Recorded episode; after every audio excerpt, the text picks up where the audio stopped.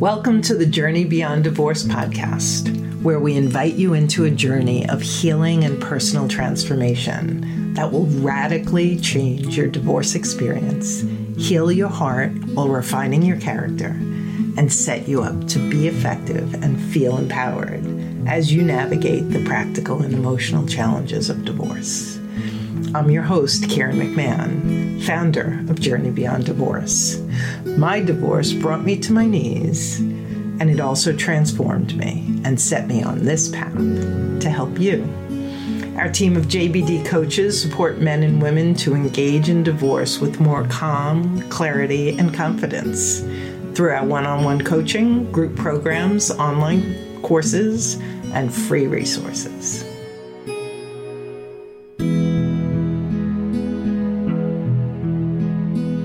But several years in, I started realizing knowing what I didn't want was not the same as understanding how to get what I did want.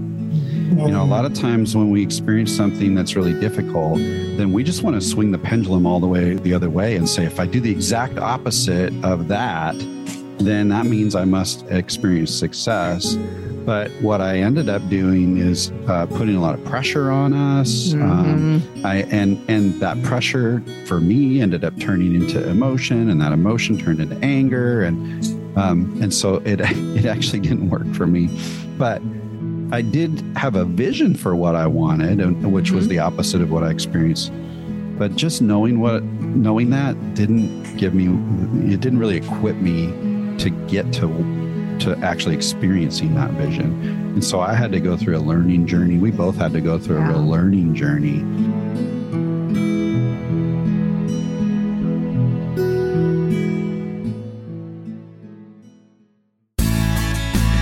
Welcome to Healthy Romantic Relationships, where we invite you to consider exactly what you need to know about yourself and your new partner.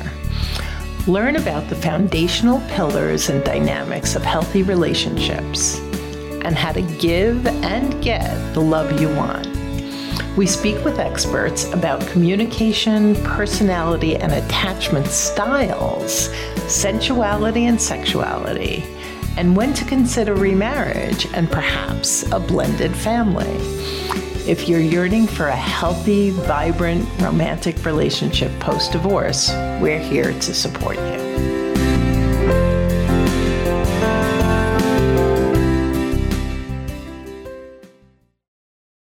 Welcome back to our last episode of Healthy Romantic Relationships. Today, we're discussing a blended family guide to avoid the pitfalls and enjoy the promise of blended families. And with me today is Mike and Kim Anderson. Today, we're going to look at time, energy, and relationship challenges and triumphs when blending two parents and either one or two sets of children into one new family. Kim and Mike have been serving couples living in step families for over 20 years. They've experienced many of the pitfalls, and they're going to be talking about that and sharing how to avoid them. What they do is help couples move from a place of confusion and conflict in this new dynamic to a life of confidence and connection, which sounds terrific. They offer a weekly podcast packed with practical tools and strategies, and they personally coach couples in the areas of marriage and parenting in blended families. And guys, what's the name of your podcast? I want to mention it right off the bat here. Oh, thanks, Karen. Mm-hmm. It's called The Blended Family Coaching Show. There you go. Like really clear and direct. Yeah, right to the point. So The Blended Family Coaching Show, for you podcasters heading in that direction, go over and take a listen. And welcome, Mike and Kim. I'm very excited about our conversation today. Thanks for having us. Yes, thank you so much. We're happy to be here. Mm-hmm. And why don't we just start out with you? So you guys have been, you're like veterans in the blended family world. So can you tell a little bit about how it started and maybe some of the bumps that you experienced that some of our listeners might be experiencing or concerned about? Sure. Mm-hmm. Well, we met at work, mm-hmm. and Mike had never been married before. Mm-hmm. He had been in a serious relationship, yep. but he had never been married. And I had been divorced for probably 2 years at that point. And I had a 5-year-old daughter. Her name is Annika when we met. Mm-hmm. So that's where it all started. I would say one of the first bumps in the road that just stands out in my memory so vividly is my daughter really liked Mike. Like, she enjoyed him. There was never any pushback. She liked being around him, spending time with him. It was all good. Until the night before our wedding, at the rehearsal, at the actual wedding rehearsal, she pulled me aside and she had this puzzled look on her face. And she said, "Mommy, I don't want you to marry Mike." And I was just completely blindsided. I did not see this coming. I had no idea where it was coming from. And then when I asked her, "Tell me more about that, honey." And she really couldn't articulate why she didn't want me to marry Mike, because she really didn't know. She was 5 years old. And so she kind of hemmed and hawed and, tried to come up with something. And she finally said, "Well, he talks too soft on our answering machine, so you shouldn't marry him." That's right. Don't be marrying any soft talkers. That's all she could come up with. But she was experiencing a lot of mixed emotions going into our wedding day. Yeah. Kids and adults both experience a lot of ambiguity heading into blended family life. I grew up in a really challenging blended family. And so I was actually kind of scared when we were walking down the aisle. Terrified, I would say. 21 years ago, because I knew the possible challenges that we might face. But my love for both the girls was just overcame that fear and said, "Okay, let's go figure it out." And I think along the way, not just in experiencing our own pitfalls, but we took really seriously from the get-go, learning about, hey, what can we do to do things differently so we don't end up where my blended family ended up?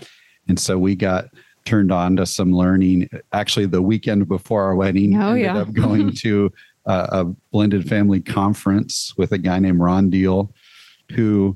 now, 21 years later, I would say is probably our leading expert in our country on blended families. He didn't know it back then, but none of us knew it back then. But now I think he's written 9 books now on the topic. Absolutely. And so we had the privilege of spending a weekend at a conference with him, and it was amazing. And what we realized is, hey, other people are going to need some of this as well. And so right when we got back from our honeymoon, we said, let's get a community support group going. Mm-hmm. And so for the last 21 years, either on the side or the last 7 years full time, we have been supporting blended family couples.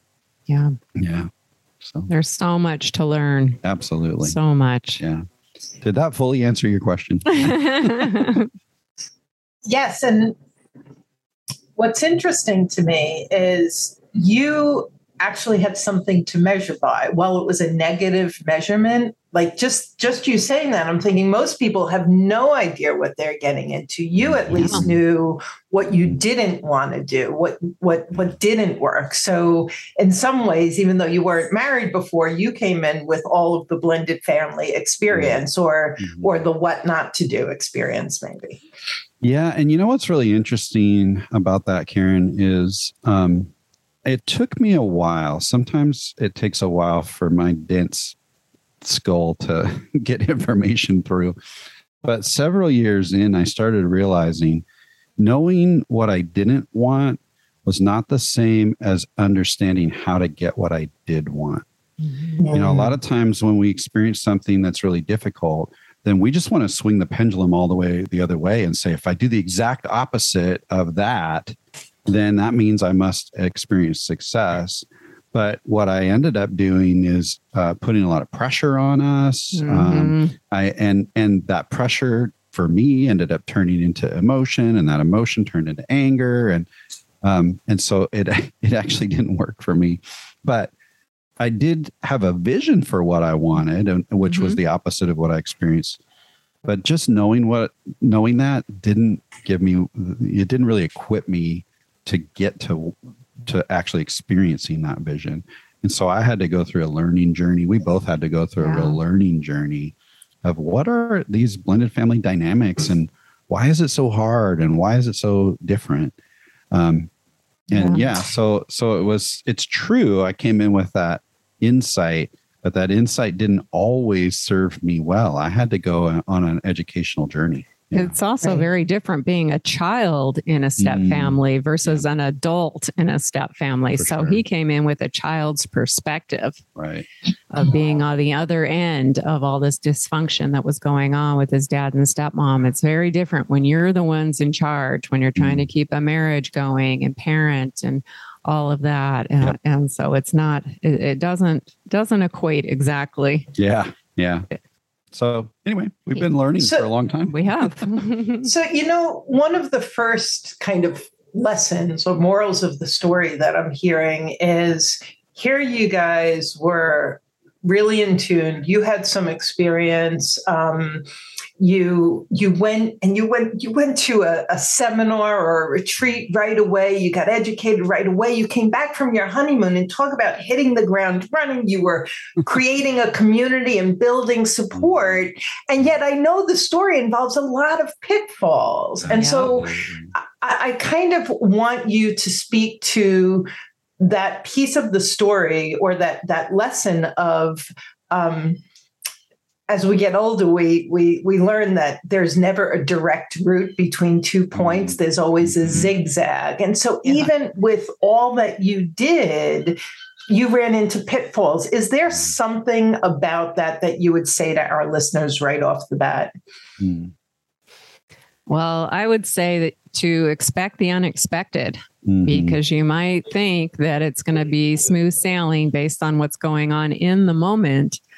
But there are a lot of things outside of our control, such as our ex-spouses and the other home and other connections that our children have.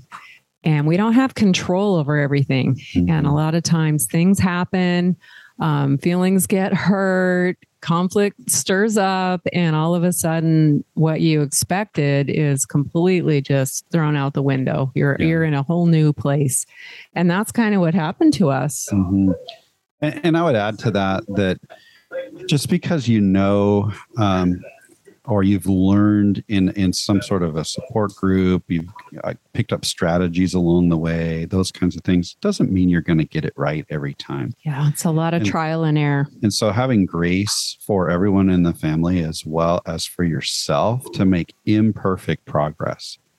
Like we had a lot of pitfalls, but as we were kind of climb out of those pits, we would just keep going and we would just keep going and we would just keep going. And sometimes you're going to have to accept that pitfalls will come and then just keep going. Yeah. A pitfall is a great place to learn. Absolutely. Yeah. Yeah. And what you want to do different.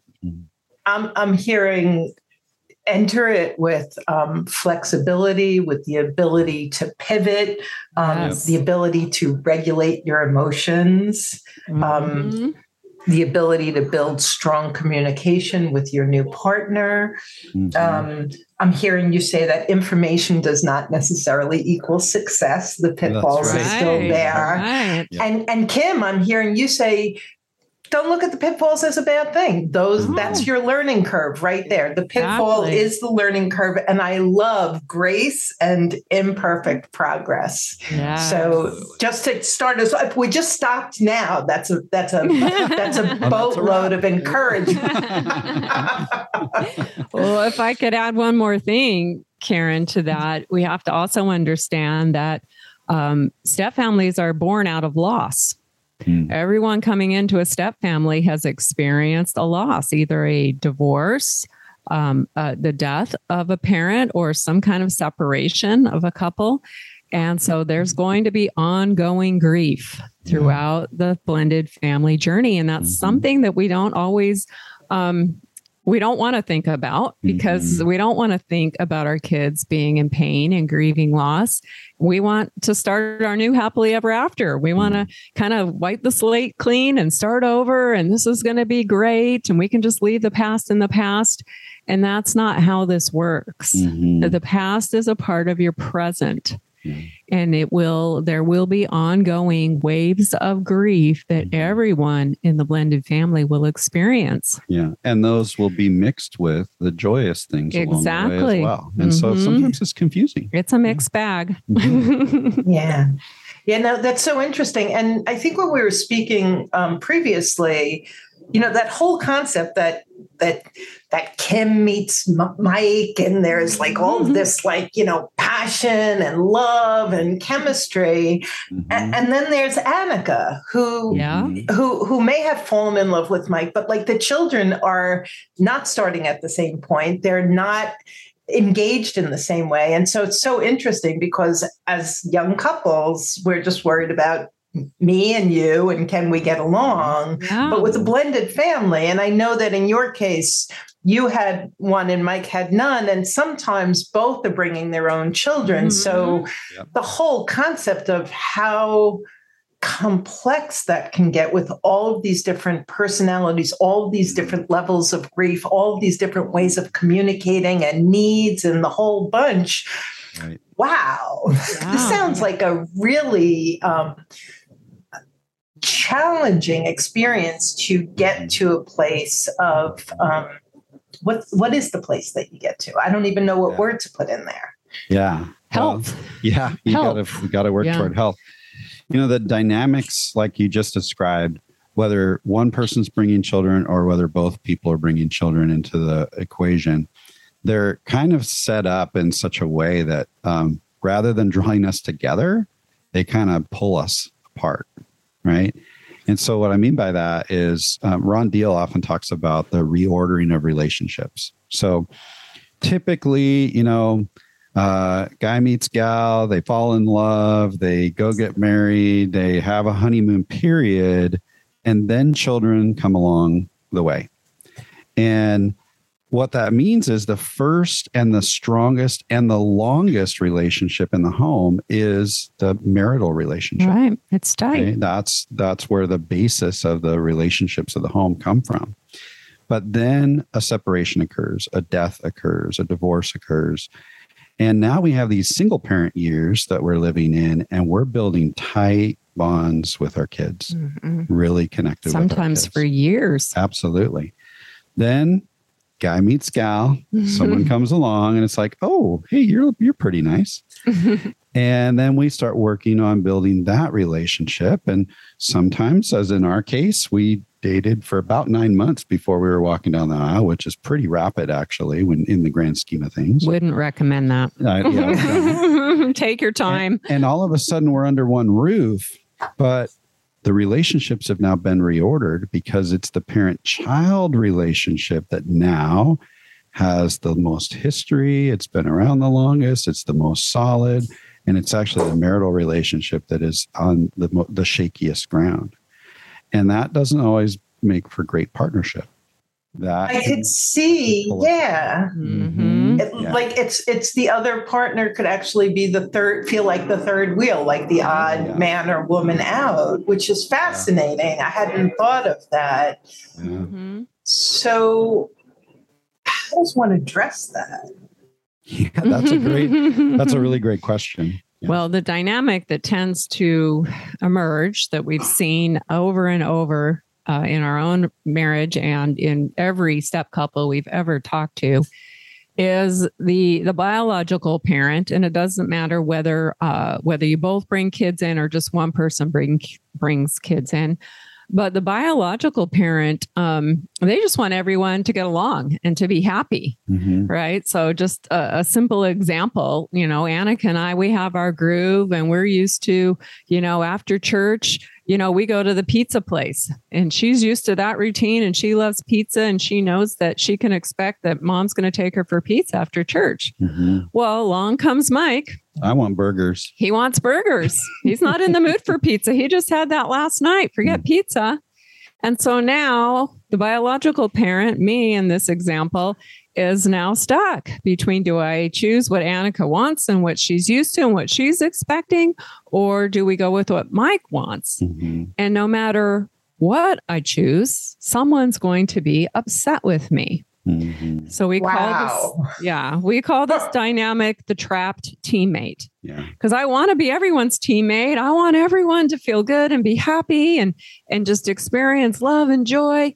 But I'm constantly trapped, kind of like a rope in a tug of war between what my new spouse wants and what my kids are used to and what they expect. And no matter what I do, I can't make everyone happy. And every decision she makes as the trapped teammate speaks undertones of loyalty and priority. Yep. And if you don't choose me, then you're not loyal to me. You're not prioritizing me. And same would be for the children. And there are dozens of decisions you have to make every day where you're feeling trapped. And, you know, you're describing this kind of silly, simple one, but one could imagine as a parent, like the things that can come up. And, you know, as you were speaking, Kim, what came to mind for me is monkey in the middle. And then, you know, Mike, it's like, we're the adults, we're partners. Yeah, right. And then your daughter, like, mommy, what's happening here? Like, I thought you had my back. Like, when you start thinking about it, it becomes this really powerful emotional pull for each one of you. For sure. So painful. And then on the flip side of it, the step parent, you know, especially when the child is chosen, oh, we're going to go to pizza and Mike just has to suck it up. That feels like I'm stuck on the outside. You said it earlier, like the third wheel. We call that the stranded stranger.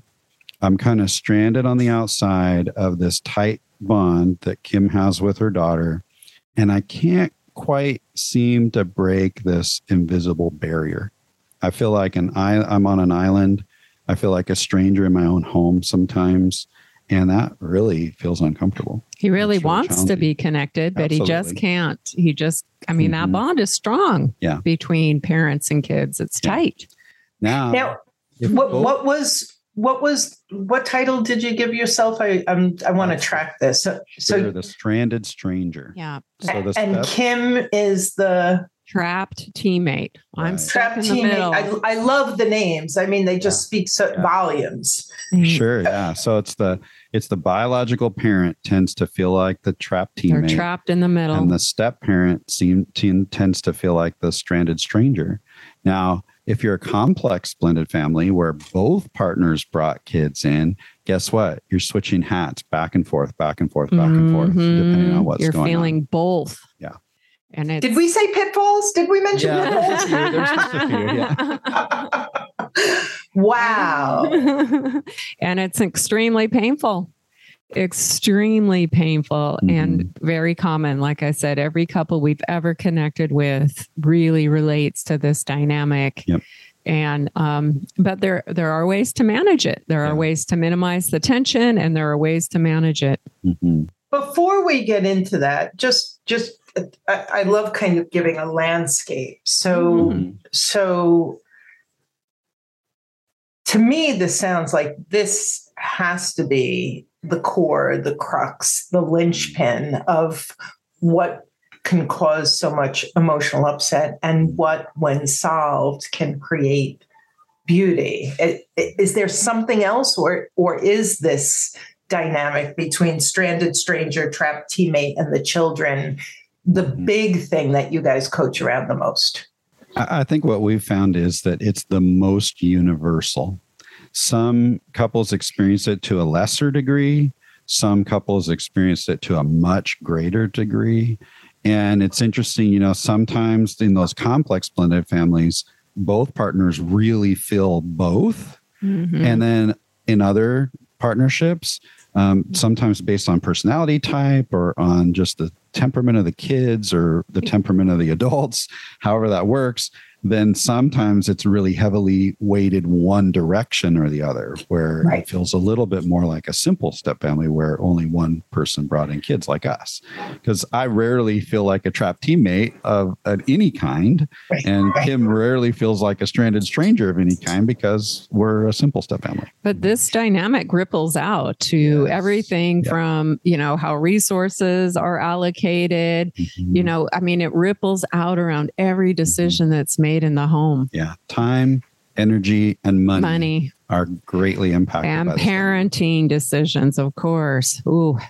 And we haven't even begun to talk about the exes. If Right. there's, Right. because, and we work with a lot of high conflict divorces. And so you can have your garden variety, fairly amicable Yeah. ex, but you could also have the ex that, you know, won't go away and just adds fuel to that fire. So before, so I'm thinking, God, there's so many different pieces to this. One is, how capable are you, the parent or step parent, the trapped teammate or the stranded stranger, in regulating your own emotions and knowing what part of this is your work to do that the external's just kind of showing you.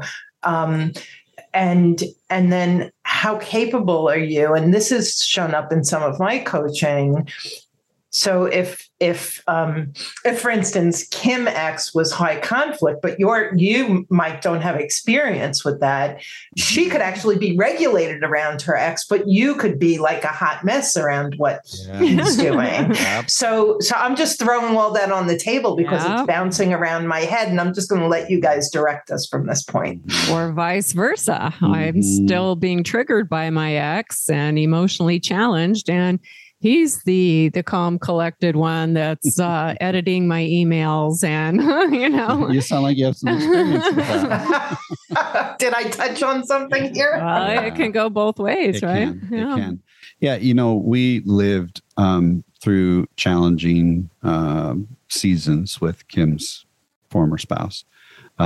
Specifically one really challenging season that included parental alienation and 3 years in the court system and all kinds of things. But prior to that, we was really amicable. We had a great relationship with the other home. Yeah, that was one of the things that I was actually comforted by going in, is like, wow, they seem to get along pretty well. And we did do birthday parties for Annika together and like all kinds of things we did really reasonably until we got about 7 years into our marriage. Yeah, she was 12. Yeah. Yeah. And then all of a sudden the tides turned and boom, we were locked in battle. Now, I kind of have the wiring or I approached a lot of it more as kind of from my business background of, okay, this is a negotiation with an unreasonable business person. Right. Mm-hmm. And so I was able to hold on to that emotion and actually be more of a calming force for Kim, as she was getting triggered by all these things that were coming at her. Well, I was being attacked. Yeah, absolutely. But that doesn't always happen. Mm-hmm. You know, I often have to talk to step parents who tend to exacerbate the problem. Yeah. And from a great heart, because they're going, wait, this is my wife. Nobody treats my wife this way, yeah, right? Yeah, they want to protect. And so I get it. Or this is my husband. Nobody treats my husband this way.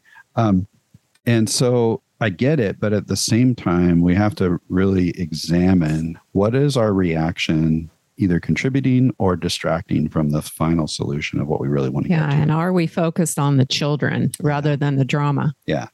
And so what's interesting is what we found, often when a couple comes to us and one of their primary pain points is dealing with an ex-spouse, I think they get a little frustrated with us because through our coaching, we deal with the other home at the end of the coaching process, because what we've discovered is we can talk about the ex all day long. However, if we're not connected as a couple and we're not united in our strategy and how we're going to move forward around things like our own relationship and things like parenting in our own home and standing firm on our values that we want to grow in our home, being able to navigate a difficult ex, it just isn't going to happen. It's so challenging. We only have control of our home, of our relationship, of our interaction with the kids. We don't actually have control of that person in the other home. And so we've got to really put our energy where we have some control. Really build unity and connection here. And the more we do that, the more united we are in the way that we handle that difficult situation with the other home. Yeah. Well, that's really interesting because it's parallel to the co-parenting or parallel parenting guidance that we give, right? Where do you have agency? You have agency with you. Right. So when you're trying to change or fix or adjust what's happening someplace else, you're bound to be frustrated and reactive. You guys are describing the same thing, except I just have agency with me and I have hopefully a pretty good relationship with me. But now you guys actually, the parents are building this new relationship while all of this pulling and tugging is happening. Mm-hmm, yeah. So let's shift into, because I know there's so much beauty here. What is the guidance for navigating these landmines and what are the beautiful outcomes you've experienced? Mm-hmm. Mm-hmm. Well, one of the big landmines for kids when a family blends is what's called a loyalty bind. Mm. And this seems to just happen naturally. It's funny how kids will, what a loyalty bind is, mom's remarried. Now I have this new stepdad and he seems like an okay guy. But if I enjoy spending time with my stepdad, if I like him or even love him, I'm now betraying my biological dad. So they tend to sometimes be very guarded with a step parent because they don't want to hurt their other parent. Yeah. And sometimes the other parent in the other home has been hurt by remarriage and is verbalizing their discontent about the remarriage. Mm-hmm. But sometimes not. And the child just perceives that, my mom, my dad's going to be really upset with me if I build a bond with this new step parent. And so that's a loyalty bind. And we can release our kids from loyalty binds. This is a beautiful thing that we can do for our kids when our ex moves on. Mm.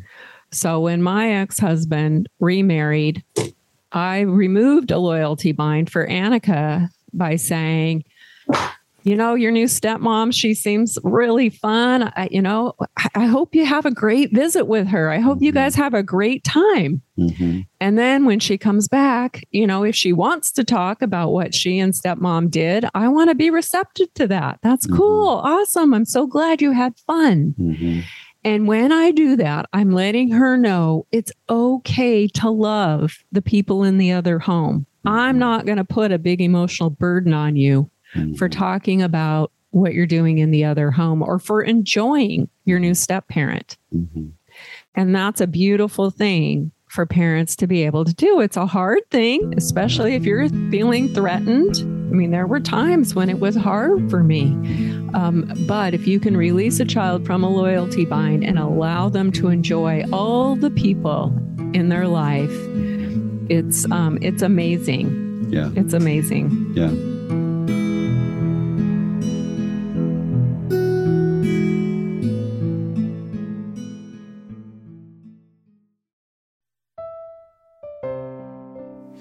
We have a special gift for you.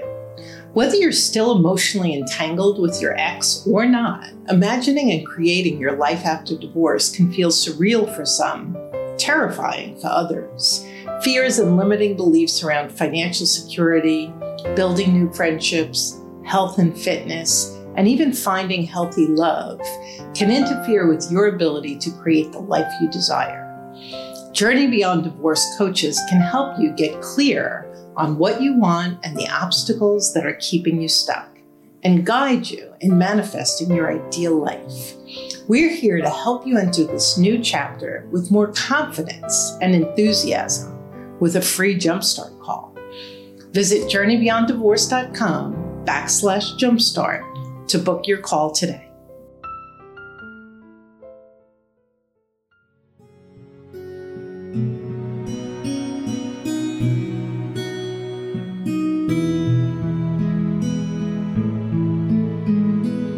You know, I want to just comment on that because I've had a number of clients where their ex remarried, but they didn't, right? And so you're describing two-step families. So for those of you listening who are in that situation, and it's so tender, right? And so it's like, you don't have a partner, you don't have a whole family to have the kids right. come home to. And so there's a lot of self-work there, right? Like yes. I remember even in the early stages when dad had a girlfriend that he was engaged to, I was like, oh my God, they're not going to love me anymore because they seem so enthralled with her. And so to your point, I just want to say to our listeners, if you're in that situation and you're single, I think Kim just put it so beautiful. For you to love your children enough to release them, to have whatever that relationship is meant to be with their other step parent, and to know that what you're feeling makes sense and is okay and invites in some personal work that's going to be really good for the relationship and you, the single parent. And you might have concerns about that other step parent, especially if you don't have trust for your ex. You may not trust that they're picking a good person to expose your child to. Those are all valid concerns, and it's fine to ask questions and seek information, but do it away from the ears of your child and find a healthy place for you to process, a friend or a counselor, someone else who is not your child, so that you're not just lumping this huge burden, this huge emotional burden on them, so that, when they're at the other home, they can be relaxed and they don't have this bind that they're struggling with. Yeah. Often when we're not allowing our kids to build connection with a step parent in the other home, it's really about the discomfort of our own emotions than it is about what's going on for the child. And if we continue to keep them bound up in that loyalty bind that Kim is talking about, eventually they're actually not going to talk to us about what's going on over there. They're going to shut down, and they're not, I don't ever want to talk about stepmom because I'm afraid of what mom's reaction has been in the past. And so being able to free them of that bind and have enough security in your own self that, you got to work really, really, really, I can't say really enough times. You got to work really hard to break a bond with your biological child. Yeah. That child is going to love you. That stepmom in the other home is not a threat to you. No. It feels threatening. It feels frustrating. But I'm telling you, there is such a bond in this biological connection between a mother and a child, or a father and a child, that don't come at it from a place of scarcity, a scarcity mindset. Come at it from a place of an abundance mindset that my relationship is secure with this child. And I love this child, and I want to free them up to go over there and just have a great time this week and let them enjoy it. And I think it's particularly impressive hearing you say that because you struggled with parental alienation, which is such a scary precipice of, is this bond going to truly break? And it does sometimes. And so you were actually there, Kim, and Mike by her side. And here you are saying, that is such a strong bond.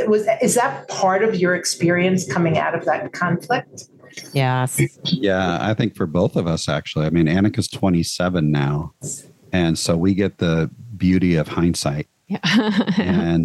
Yeah, we had all those fears. Is she going to get turned against us? And I'm sure Kim at a much deeper level. She was turned against us for a season. It felt like I had lost her. It was a very scary place to be. Absolutely. But I did eventually realize that bond was never broken. What happened was, in order to be accepted and loved by her dad, she had to reject our home. So she was put in the middle, and she was just a kid. She didn't know how to navigate that, how to deal with that. And it was really hard on her, and it was really hard on us. But the bond was there. Yeah. That bond from the beginning, it was not broken. Absolutely.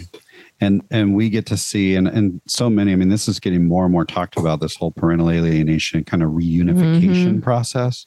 Yes. And we get to see the reality of, you know, reunification in different stories, different people we've served, things that we hear that we're I think culturally, we're actually beginning to discover that, oh yeah, that bond is still there. It might take some work to reawaken it. Yeah. Right. You might need to be intentional.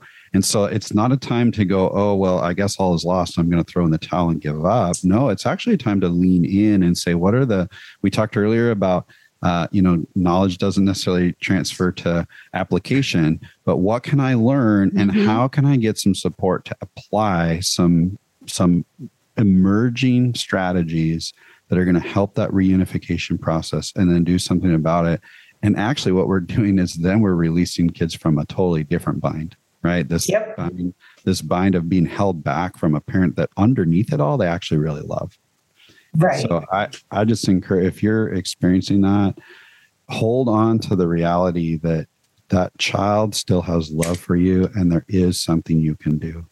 Don't be hopeless. Find hope. Yeah. There is something you can do without bad mouthing the other home. Right. That's the tricky part. Don't just try to use their strategy. Yeah. On that, right? The minute you start playing that game, you're hurting the child even more. Yeah. For sure. Yes. Yeah.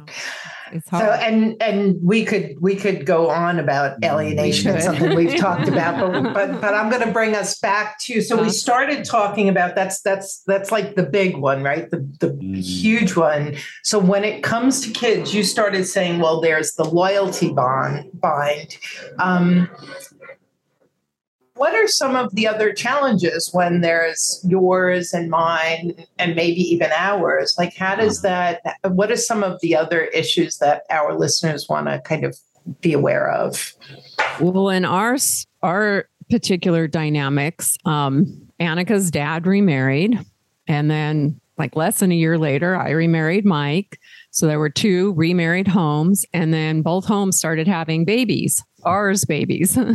So within 2.5 years, Annika had 5 siblings. So she had, she had 3 siblings at her dad's house. And then we have 2 mutual children.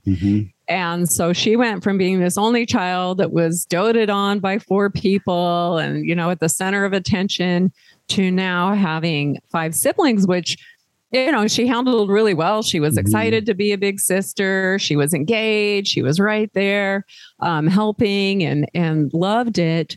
But at the same time, one of the most difficult challenges in that type of scenario is this moving back and forth from home to home and always missing someone. So she would be at our home thinking about those other kids, not just her dad, but those other kids and what's going on in their life. And those kids are missing me.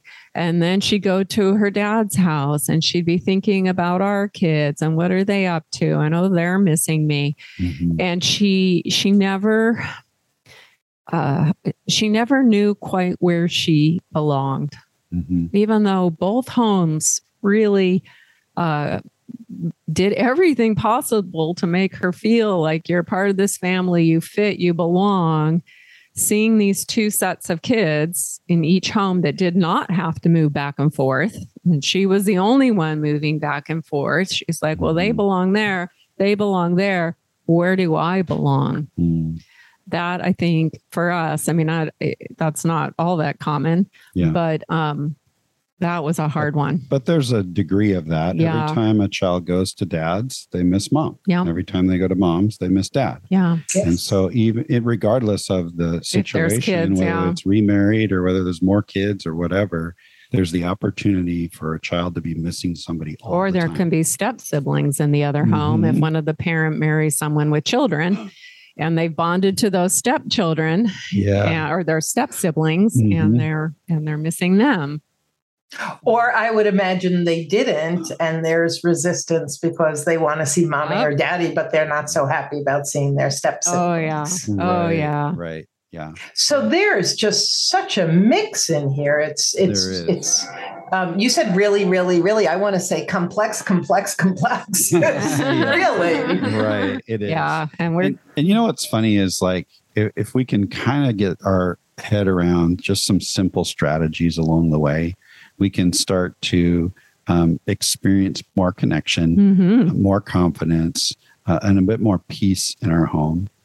And you know, this I know you're wrapping up a series on healthy relationships. Yes.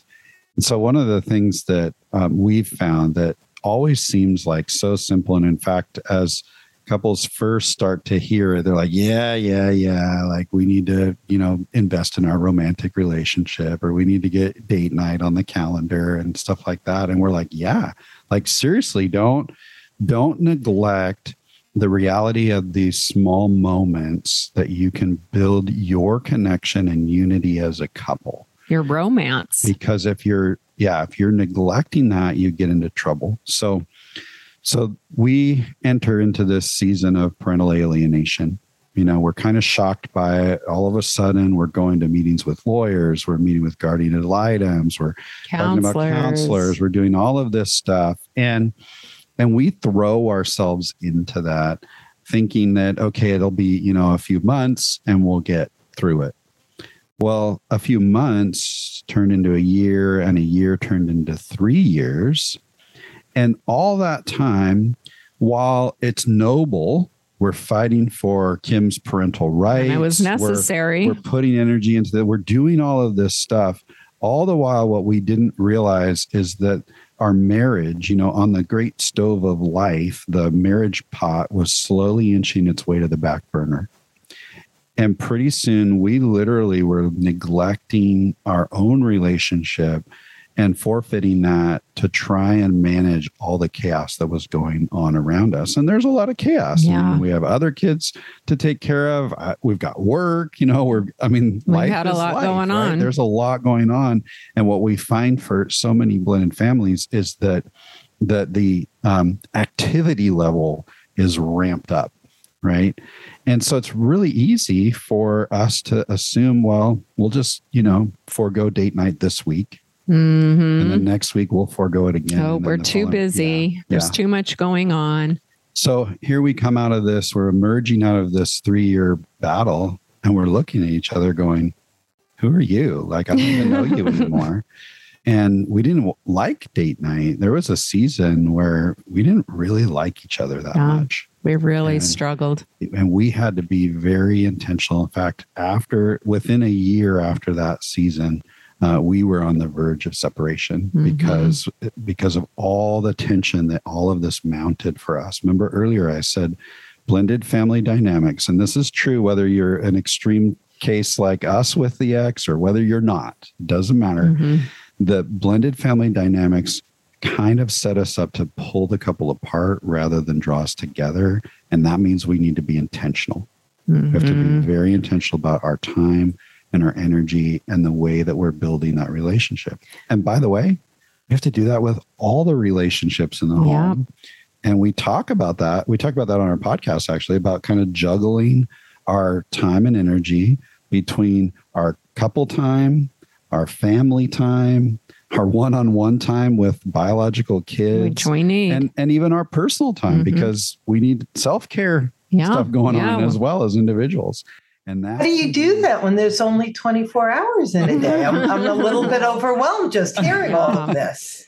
Well, from my perspective, the way that I've learned to do that over the years is to get out of this balance mindset that our culture often kind of pushes toward us. We need work-life balance and everything needs to be in balance. Well, if I take into consideration all my relationships and all impossible. And I try to give equal billing to everything in my life, I need a, you know, I don't know, 150-hour day to figure that out.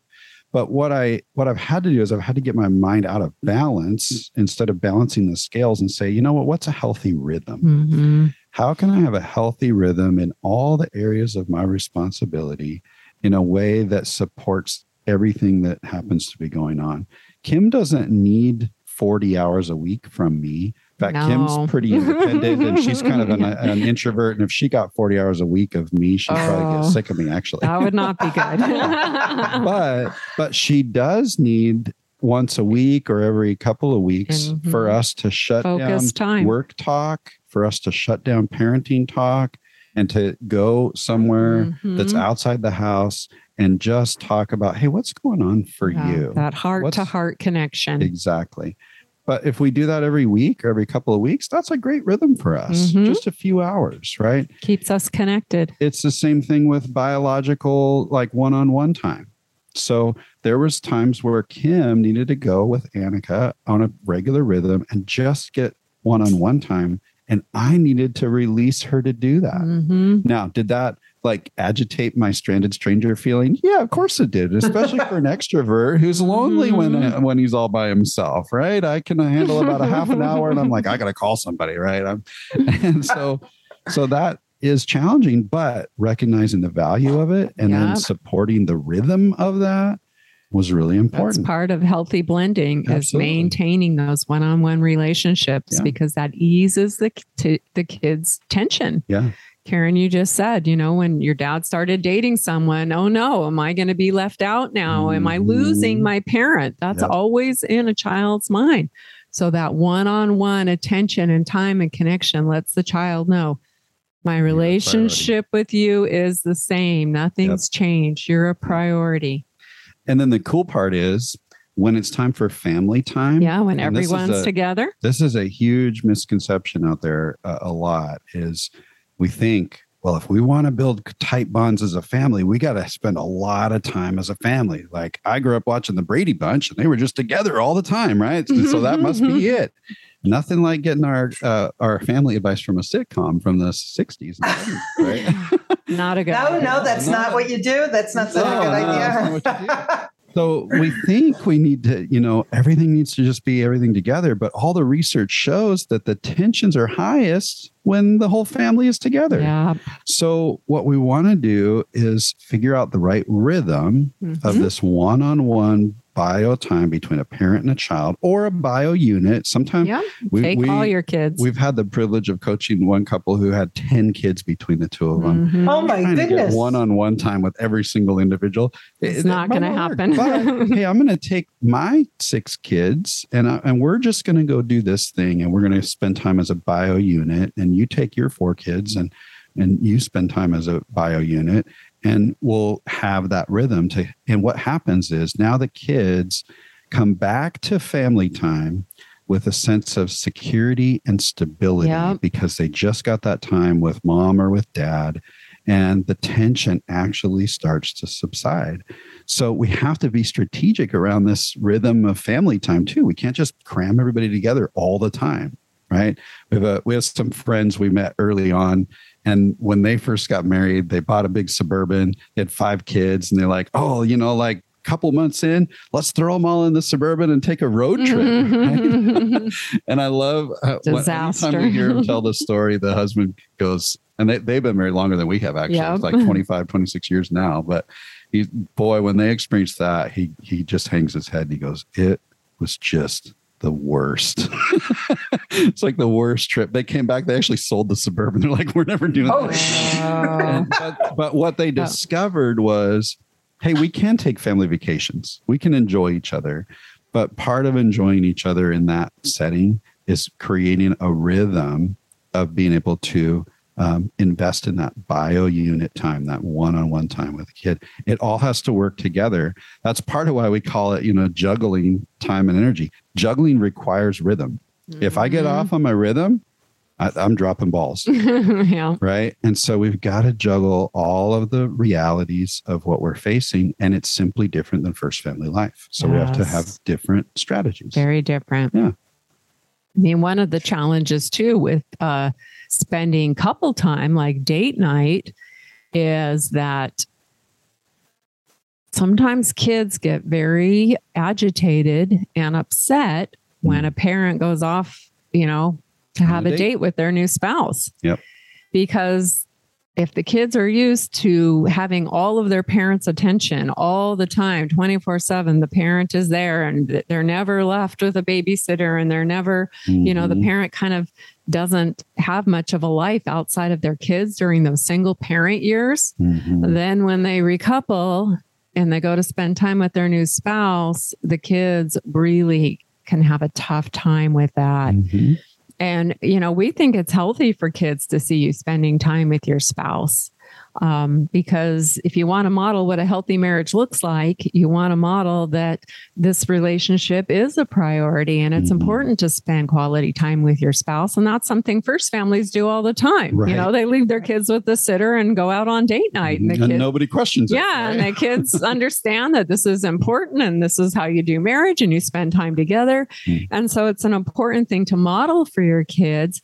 But we find a lot of parents struggle with that, and they'll actually avoid doing date night when their kids are in their home for visitation. They'll wait until their kids are at the other home and, okay, now we can do date night. Mm-hmm. And that makes sense because they have limited time with their kids and they don't want to just leave them. So, I mean, it's really difficult.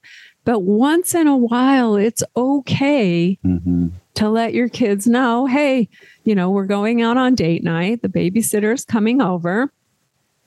But do it after you've spent some individual time with your kids. Yeah. First, fill their bucket. Rhythm. Mm-hmm. Yeah. First, fill them up and let them know, hey, our relationship is secure. We're good. You're a priority.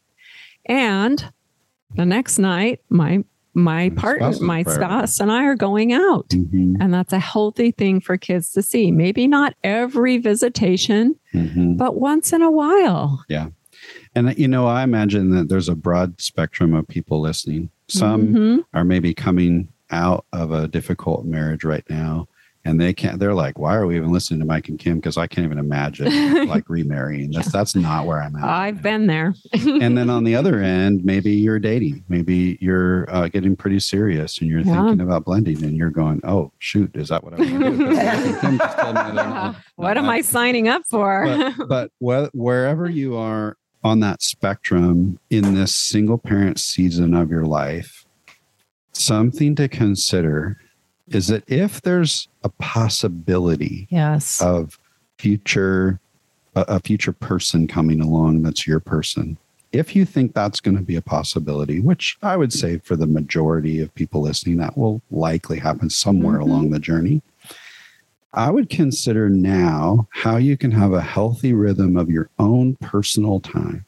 your own personal self-care, apart from a child, to actually ease the impact of exactly what Kim's talking about. Because in your single parent years, if that child is used to you going to pottery class on Thursday night or to book club or to dance class or something league, like whatever. That, and that's a normal rhythm for them and for you. Then when that person comes along and it's like, hey, I might want to go out to dinner with this person. It's not so foreign to the child. Yeah, the child's not going, wait a minute, what about me? Exactly. And they're not used to having all that focus, time, and energy. Yeah, and don't hear us wrong. If you get your kids every other weekend, we're not saying go out every Saturday night and hire a babysitter. Maybe once a quarter, you'll actually go do something apart from the child, even on your time. Maybe, or twice a year or something like that. But something that actually indicates that my life has some autonomy and your life has some autonomy. And we're going to experience that together along the way. So that when things shift, when someone comes along, it's not such a shock for them. Yeah. Yeah. So hopefully that makes sense. I think that's great advice. And, you know, we all have experience when our children become teenagers, they find autonomy really quickly. Oh, it's like, who are you? I don't want to be with you. You know, drop me off at the corner. Oh, yeah, true. They're going to do it to you. Yeah. Right? They're all about their pack of wolves that they want to hang out with. And so really, you guys have just... I know we could probably talk for the next 3 or 4 hours. I'm well aware of that. You have created so many good points. And so I'm going to list some of my notes. I would love for you to throw some things in that I don't have on the page, just as we begin to wrap up and encourage people with strategies. And so I love the attend to the romantic relationship and part of the work that I do is working with couples who are trying to mend, and it's always top of list, you know, and it isn't for them. It is for the coaching. And it's, and the excuses. And so you've said some really important words. So intentional one-on-one relationships with your new partner, or spouse, with your bio kids, like that intentional, that the other thing I heard is be present, like make it quality time. It's not a quantity time thing, certainly not the description you just gave. Like there's not enough time for quantity time, but quality time is really, really important. And I love that concept that juggling is about rhythm, and that it is true that black and white work-life balance. It's like, if there are kids in the household, if it's a blended family, the balance ship has probably sailed. And we're really looking at the juggling rhythm as a healthy way of living your life. That's right. It's more realistic. Absolutely. And, you know, we didn't talk about this, but depending on the relationship with the step-parent and the stepchild, we need to let the stepchild set the pace. But when that pace starts to pick up, and they're responding child's open well without pressure, then figuring out some direct one-on-one time between a step-parent and a stepchild. Yes. Man, I can tell you over time, that brings such a blessing. And with Annika being 27 now, I'm actually experiencing the fruit of all that intentional work for over the last couple of decades. Even so, if it's just small things. Absolutely. Tiny thing. Go on a walk with the dog. Doing a puzzle together. Yeah. Grab an ice cream cone, whatever it is. Little moments. Doesn't have to be big. Doesn't have to be big. Yeah. So really, the level of managing relationship is what I'm hearing at the core of all this is you're stepping into complex, multi-layered relationships with your bio children, with your stepchildren, with your new partner, with your ours children, like all of that is going on. You've got under one roof so many different relationship experiences and perspectives. And so the words of intentionality, of presence, of communication, of rhythm, we come back to, Mike, imperfect progress. I love that. Yeah. And it's so good, you know, and part of that. And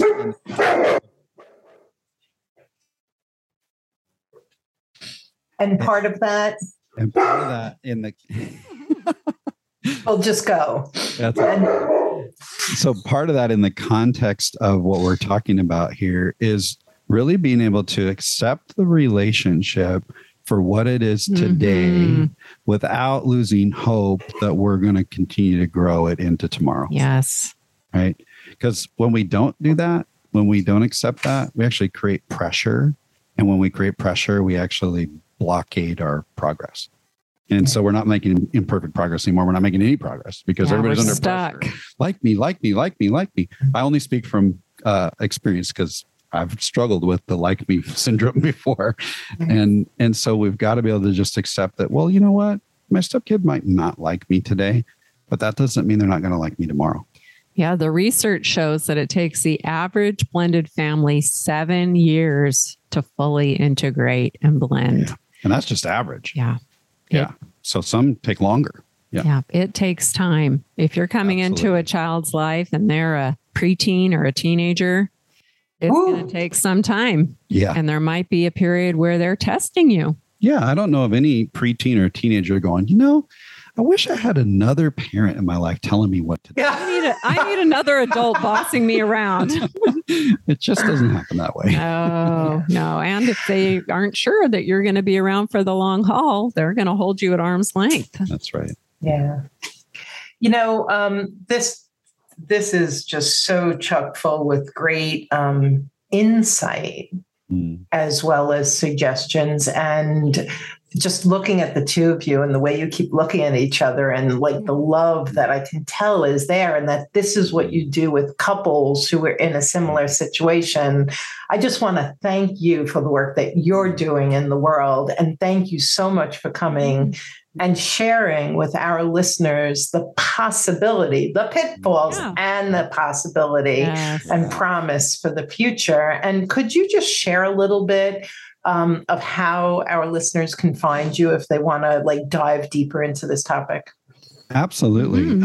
You know, one easy way to find us and get a lot of information, I think, we've got over 140 episodes on our podcast. And just as a reminder, just on any app you listen, whether it's Apple Podcasts, Spotify, Google Podcasts, wherever, just look up the Blended Family Coaching Show. Or you can access it directly from our website, of course. Yep, which is mikeandkimcoaching.com.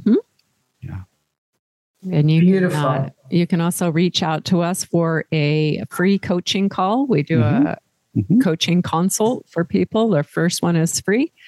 And you can sign up for that directly from our website. We love to connect with people. That's right. We really do. Yeah. That's a beautiful gift to offer. Yeah. Thank you so much. Thank you. I want to just encourage everybody who's listening, if you're headed in this direction, you've probably been listening to Journey Beyond for a while, and this is such a perfect next step for you. So check out Mike and Kim, their website, their podcast, which has so much great information, and invite your loved one to do the same. Yes. Yeah. And don't wing it. That's right. That's our big advice. And Mike and Kim, we're following this this series with a series on parenting, and I would love for you guys to come back and talk more specifically about all the complexities of parenting and blended families. That'd yes, we'd love to. Yep, that'd be great. There's lots to talk about on that topic. Beautiful. So this is the end of Healthy Romantic Relationships, and we'll be starting our parenting series real soon. So you stay tuned, and we'll see you soon. Bye-bye.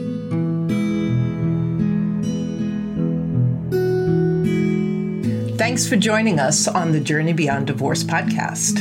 I hope you found guidance and encouragement to help you along your journey. If you like my podcast, please take a minute to subscribe and leave a review on iTunes. You can also visit us at jbddivorcesupport.com, where our team of coaches support both men and women through our one-on-one coaching, group programs, online courses, and free resources. Stay tuned for our next episode, and I'll talk to you soon.